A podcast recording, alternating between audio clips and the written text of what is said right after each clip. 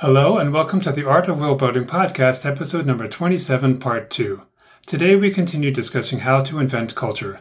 This includes how the body is part of culture, from clothing to hairstyles, body modifications, and more. This material and more is discussed in Chapter 1 of Cultures and Beyond, Volume 3 in the Art of World Building book series. Do you want practical advice on how to build better worlds faster and have more fun doing it? The Art of World Building book series, website, blog, and podcast will make your worlds beat the competition. This is your host, Randy Ellefson, and I have 30 years of world building advice, tips, and tricks to share. Follow along now at artofworldbuilding.com. Just a reminder that you can buy transcripts of these podcasts by going to artofworldbuilding.com or to Amazon. Now that we've discussed the ideas that lead to culture, it's time for the fun part, and that is actually inventing customs. There are so many options that we could create that we're going to try to focus on the things that are most useful to world builders. So, neither this episode or the corresponding chapter of Cultures and Beyond is going to cover everything. However, the things we're going to do are going to get you the most bang for your buck, and the basic idea of what we're going to do is something that we can apply to other items that I don't cover here. As we get started, I want to mention a term you've probably heard, and that is cultural appropriation. I talk a lot about using Earth analogs, so the question is are we going to be accused of borrowing something from Earth and having that be cultural appropriation if we show it in our fictional world? First, let's talk about what cultural appropriation means. What we're talking about is an element of a culture that is taken outside of its context and used by someone who's not from that culture, but it's done in a way that can be considered insulting or devaluing that, especially if it's done in a shallow way. For example, something like wearing a hairstyle from another culture could be considered that because it's just your hair. An example of this would be white people with dreadlocks. Do world builders need to worry about this sort of thing? Well, I don't really think so, and one reason is that there is a limited expectation that world builders are going to invent a very detailed and thorough culture. And the reason for that is it simply takes a massive amount of time. One way to avoid it seeming like we're just doing it in a shallow way is to tie that cultural element we've borrowed back to the cultural vision of the culture that we are inventing. That will make it seem like it springs from a value, a moral, or a belief. An audience member on Earth who comes from that culture may then see this as a kind of homage and actually be pleased that it has been included that way. In the end, it comes down to respect. I'll also remind you of my rule of three make at least three significant changes to anything that we borrow. This has a caveat with culture. If we want to borrow a cultural wholesale, then yes, we need to make at least three changes, probably a lot more. But if we're going to just take a single element, like the dreadlocks, for example, well, there's not too much you can change about just that one thing. It's really the combination of multiple things if they're all coming from the same culture. As an example, when I watched the Avatar movie, as much as I liked it, I couldn't help thinking, and I still think this every time I see it, that James Cameron basically took Native American culture wholesale and just transplanted it to a fictional world. Japanese culture is another one that tends to get stolen wholesale, and there's very few changes from it, so you recognize it when you see it. And this is always bad, partly because it breaks the willing suspension of disbelief that an audience has. It reminds them of something back here when they're supposed to think this is another planet, and one that has no relation to us, and yet there's the same culture from Japan. One way to get around this is to divide things up. So let's say we like the Japanese culture around dining, and we use that with a few minor changes. Well, don't also take the way they dress or the way their bedrooms are laid out. Don't take everything, just take one section of it. The result will be that we may remind people of that culture, but we don't look like we just took the whole thing. Let's get started with some manifestations, and we'll start with the body. This is going to include body language, things like hairstyle, body modification like jewelry, gestures, clothing, and of course accessories. Now, we may not cover all of that in this episode, but it is all in the book.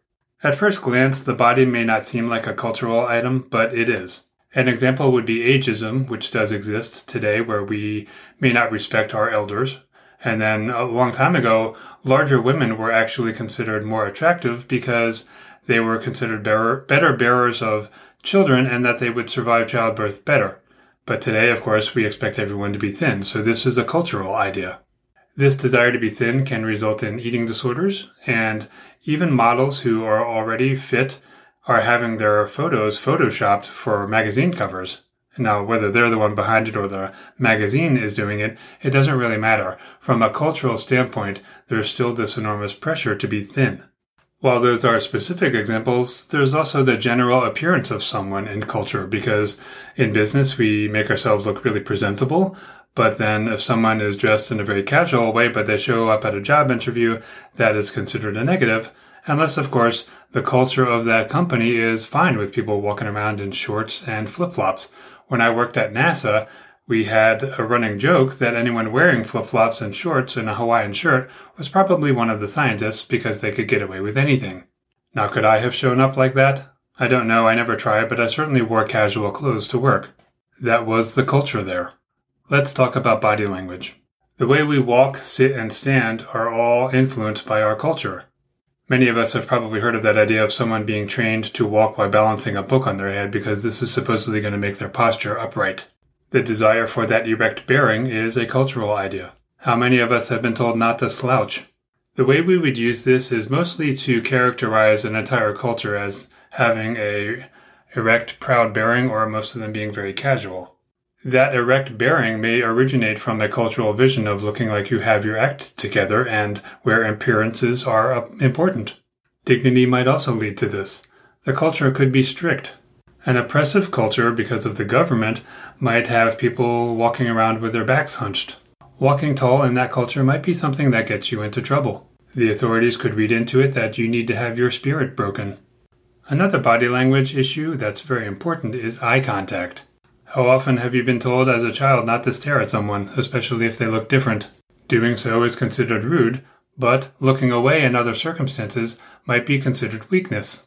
If we make contact, are we expected to acknowledge the other person in some way, such as an actual greeting or just nodding our head?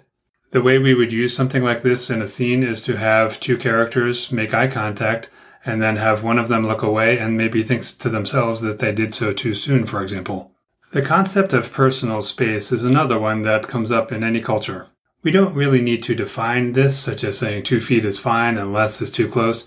We can just have one character think to themselves that someone is standing too close for their comfort. That said, perhaps this person is creepy and that's why this is happening, or the person who feels that the other is too close has uh, some sort of issue that makes them feel that way about a lot of people.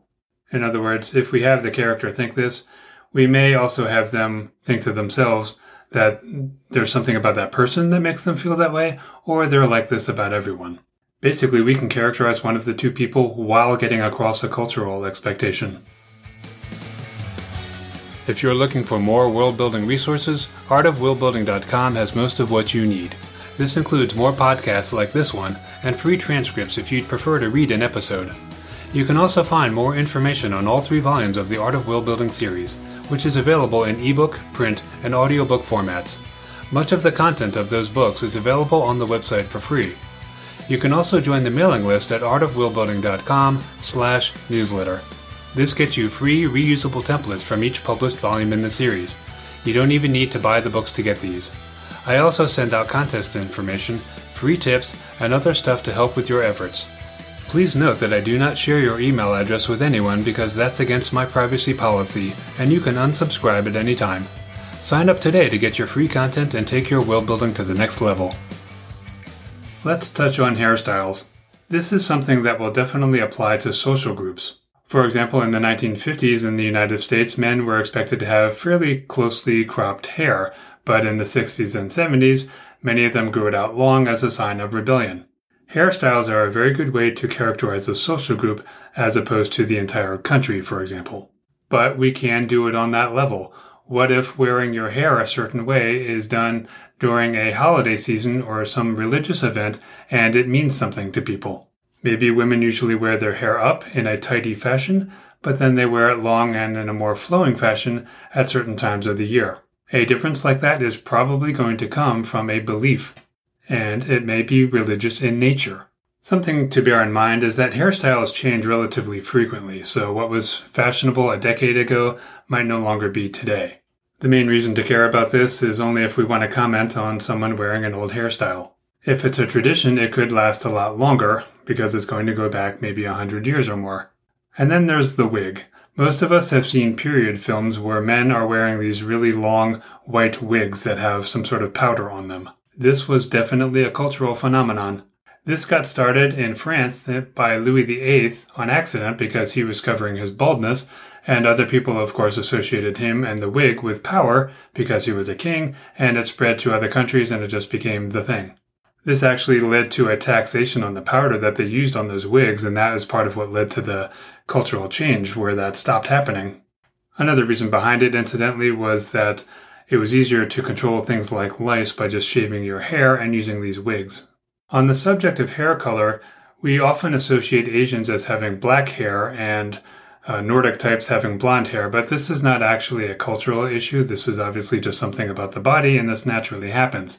But that said, of course, for whatever reason, we talk about the prized blonde hair and blue eyes. Some people really desire this, and as a result, they dye their hair that way. If we have elves that are known to have golden hair and people are aspiring to be like them, then maybe humans are going around dyeing their hair that way. That could be considered appropriate for human royalty, but maybe not for a peasant. This is one way we can use this sort of thing. And for men, facial hair can symbolize things like strength and manliness. Some guys will wear one for that reason, and maybe an entire culture is doing so. We typically see this with fantasy where all of the dwarves have a beard. If you're enjoying the podcast, please rate and review the show at artofworldbuilding.com slash review. Reviews really are critical to encouraging more people to listen to a show they haven't heard of before and it can also help the show rank better, allowing more people to discover it. Again, that URL is artofworldbuilding.com slash review. There are many ways that we may choose to modify our bodies, and these can be part of a cultural group. Sometimes these take place during some sort of rite of passage or a ceremony. This could result in a celebration if it has been done, and maybe some shame on somebody if they haven't done it when they are expected to have already experienced this. For example, let's say that you're supposed to get your nose pierced when you turn 18, but it's done by your family, but you were a runaway or an orphan and it didn't happen, and as a result, you're now in your 20s, and everyone can tell you never had this happen. Of course, you could get someone to do it, but maybe it's part of the society where they don't let you have that happen if it wasn't done under the right circumstances, and therefore no one will do it for you. Maybe you try to do it yourself and botch the job, and that leaves a scar that is visible. These are all ways that we can work this into our characterizations. We can decide that these happen at any sort of milestone, like a wedding or a childbirth, or just turning a certain age. We don't necessarily need to explain it because it could just be an expected tradition, but of course, explanations often help us characterize things. The source of this expectation, instead of just being a cultural vision, could be that maybe someone important in the past had this body modification and this was esteemed, the same way that Louis VIII had that wig and people associated that with power. Well, maybe this body modification is similar. All we really need is some reason for it to be desirable. And it's always wise to make those explanations as short as a single sentence. One thing to note about body modifications is that it often causes a judgment, and many of those are negative if that judgment is coming from someone who is outside the social group that is making those modifications. Those who don't have a tattoo may be negative about those who do, especially if someone has a lot of them. Of course, doing so is shallow, but people are. Let's talk tattoos. While there are individual tattoos that anyone could have, sometimes a social group will have a specific tattoo that everyone is expected to get, whether that's the tattoo itself or even just its location. These tattoos will always mean something to the group, and it will come from their vision.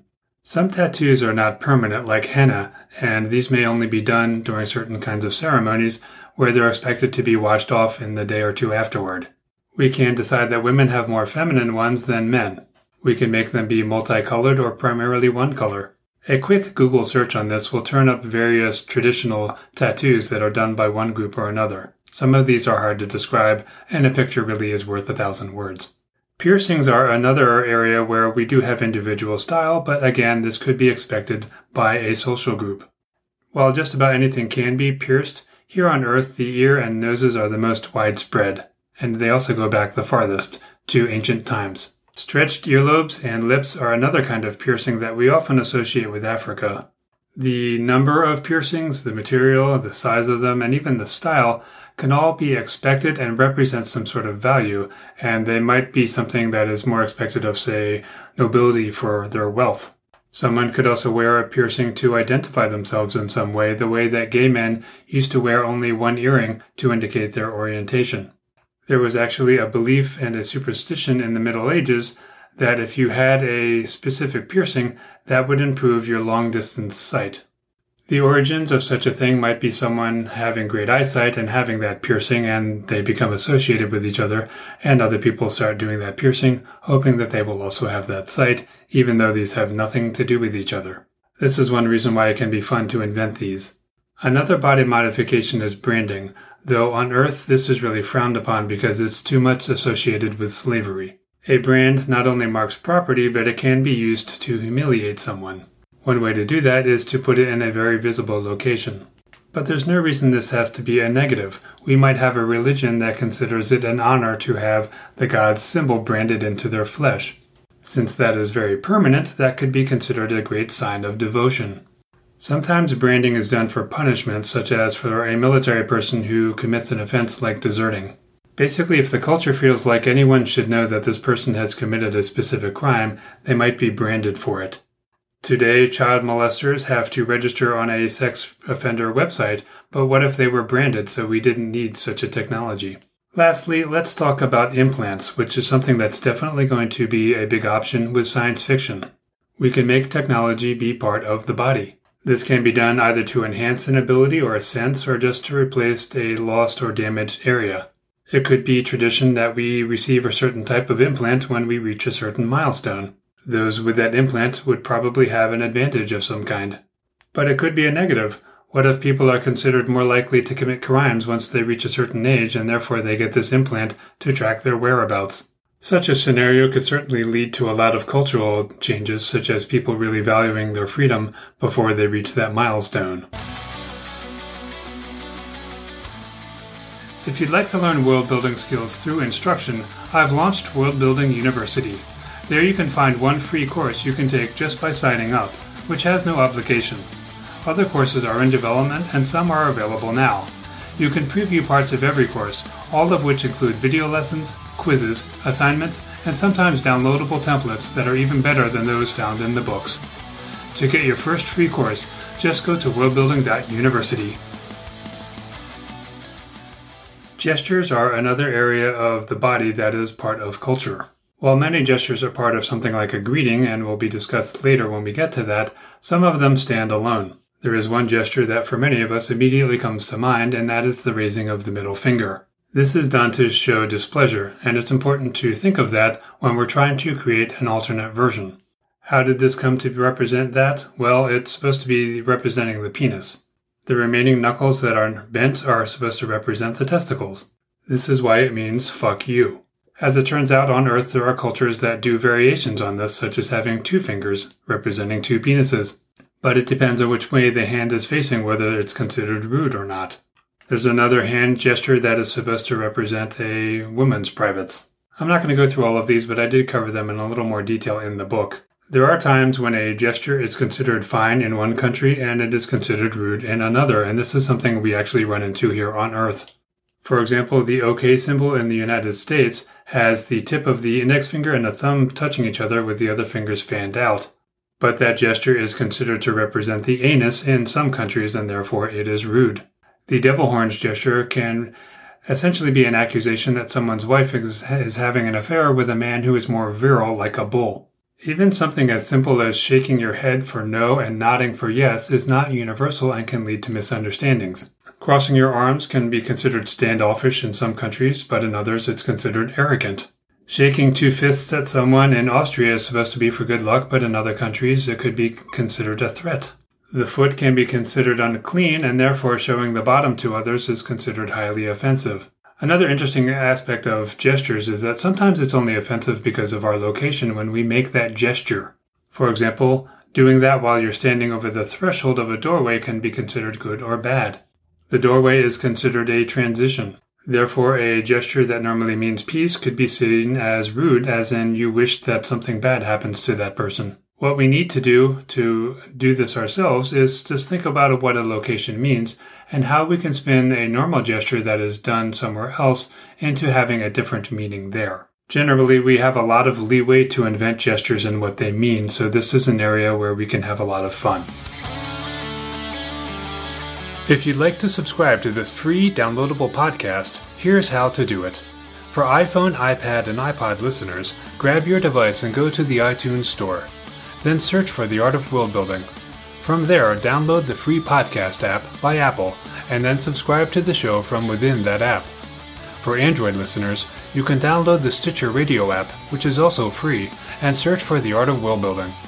This only needs to be done once because new episodes will become available in the app each time one is released, and you will never miss an episode. Let's talk about clothing and accessories. By itself, clothing is a subject that we could spend way too much time on, so we're only going to cover the basic ideas and how these can be applied to other areas of clothing that we are not going to talk about.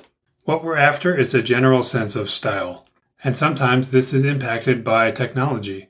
For example, we all take the button for granted today, but while it was invented a long time ago, it wasn't until the 1300s that buttons were used to fasten two pieces of clothing together like the two halves of a jacket. Before that, they were just decorative. How did this affect culture and dress? Well, people wore looser and baggier clothing, and if it was tightened, it would have been with something like a string of some kind. A cloth being just draped around you like a toga was also a style. Once buttons were used to fasten clothing, then tighter clothing was also introduced. Imagine the effect of suddenly more form fitting clothing having on people's impressions.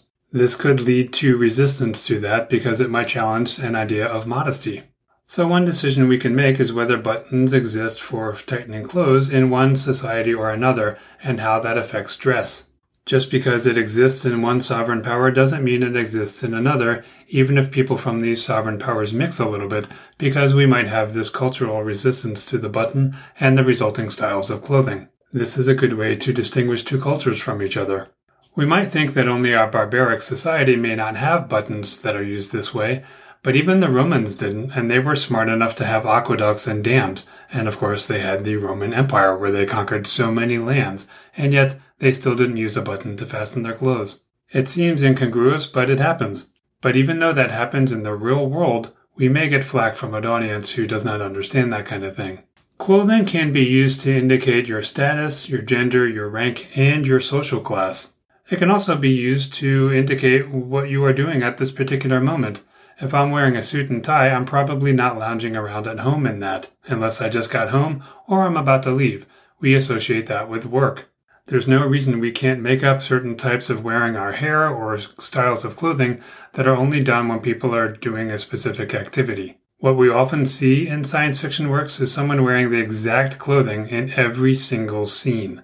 In books, this may happen because authors haven't thought about it, but it also might be because it's considered a waste of exposition to keep talking about what someone is wearing, and there is some truth to that. In science fiction, anytime someone's part of a crew, like a starship, they're usually wearing their uniform everywhere, and therefore we can get away with it.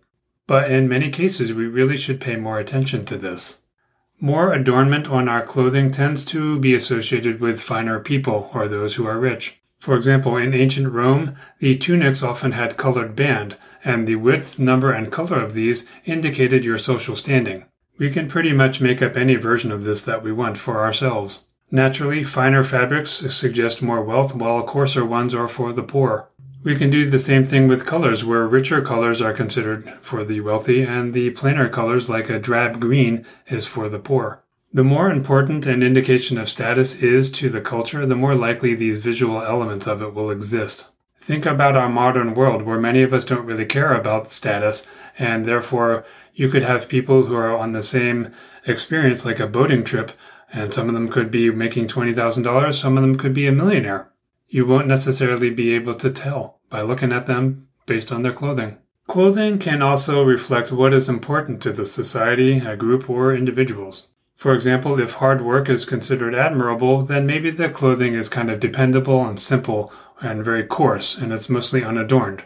On the other hand, the rich don't need to work, and so maybe they're always dressed in finery. Modesty is another element that we need to pay attention to because women might not be allowed to show something like cleavage or side boob. Maybe they can't show the ankles or the knees or the thighs. How low must a dress go? Are they required to wear a dress, or can they wear trousers? Pants were considered masculine for a long time, and therefore a woman wearing them was frowned upon because she was thought to be trying to act like men. We can leverage this idea and show how people are being judged for defying a cultural expectation regarding clothing. Let's finish up by talking a little bit about accessories. This includes things like bags, eyewear, footwear, gloves, any headgear like a hat, jewelry, and things like a watch. In both fantasy and sci fi, we might have weapon holders, and in sci fi, we might have wearable devices. With any of these, we can have expectations about when it is okay to wear them and when they should be removed. Sometimes this is practical, like the bottom of shoes getting dirty, and therefore you're supposed to take them off when you enter someone's house. Certain types of hats can be worn at some locations, and sometimes it's unacceptable to wear the wrong kind of hat to the wrong thing. One interesting tidbit is that a woman's hat is often considered part of her ensemble, and therefore it doesn't need to be removed, but a man's is expected to, based on where he is going. Some cultures think it's rude for a man to wear a hat indoors. Most of us don't even know why, but we expect people to remove them. We might even be the person telling someone, you have to remove your hat, and if they question us, we may not have an explanation for why. This is funny because we can enforce cultural expectations without even knowing why we are doing them. I'll use wedding bands as another example. This is traditionally worn on the left ring finger in the United States and some countries. The reason for this is that the Romans believed that the vein in that finger led directly to the heart. Even though we know better today, the tradition remains. But it's not universal. Other countries wear the ring in different places and for similar reasons where there is some sort of association with that body part. Some accessories might result from a function, for example, maybe we have a winged species that is often used as messengers and they carry the messages in scrolls. That scroll case might become an accessory that they are typically seen with. How do we use this for culture? Well, maybe there are times when they want to indicate that they are not working and therefore they leave it at home. Perhaps wearing it gives the impression they are willing to take a message from someone, and therefore, if they walk into a church with that, they're considered to be trying to work, and that could be frowned upon. Therefore, maybe it's expected that they take it off at the door, just the same way that people remove shoes in some cultures. This is the kind of thinking we want to do when we are inventing any sort of cultural item that has something to do with the body or anything else, as we're going to discuss in upcoming episodes. I ended up talking a lot more about the body, so we're going to end up talking about other things in subsequent episodes about culture. All of the show's music is actually courtesy of yours truly, as I'm also a musician. We're now going to close out with Villa Lobos Prelude Number 1 from The Lost Art. You can hear more at randyellefson.com. Check out artofworldbuilding.com for free templates to help with your world building, and please rate and review the show on iTunes. Thanks for listening.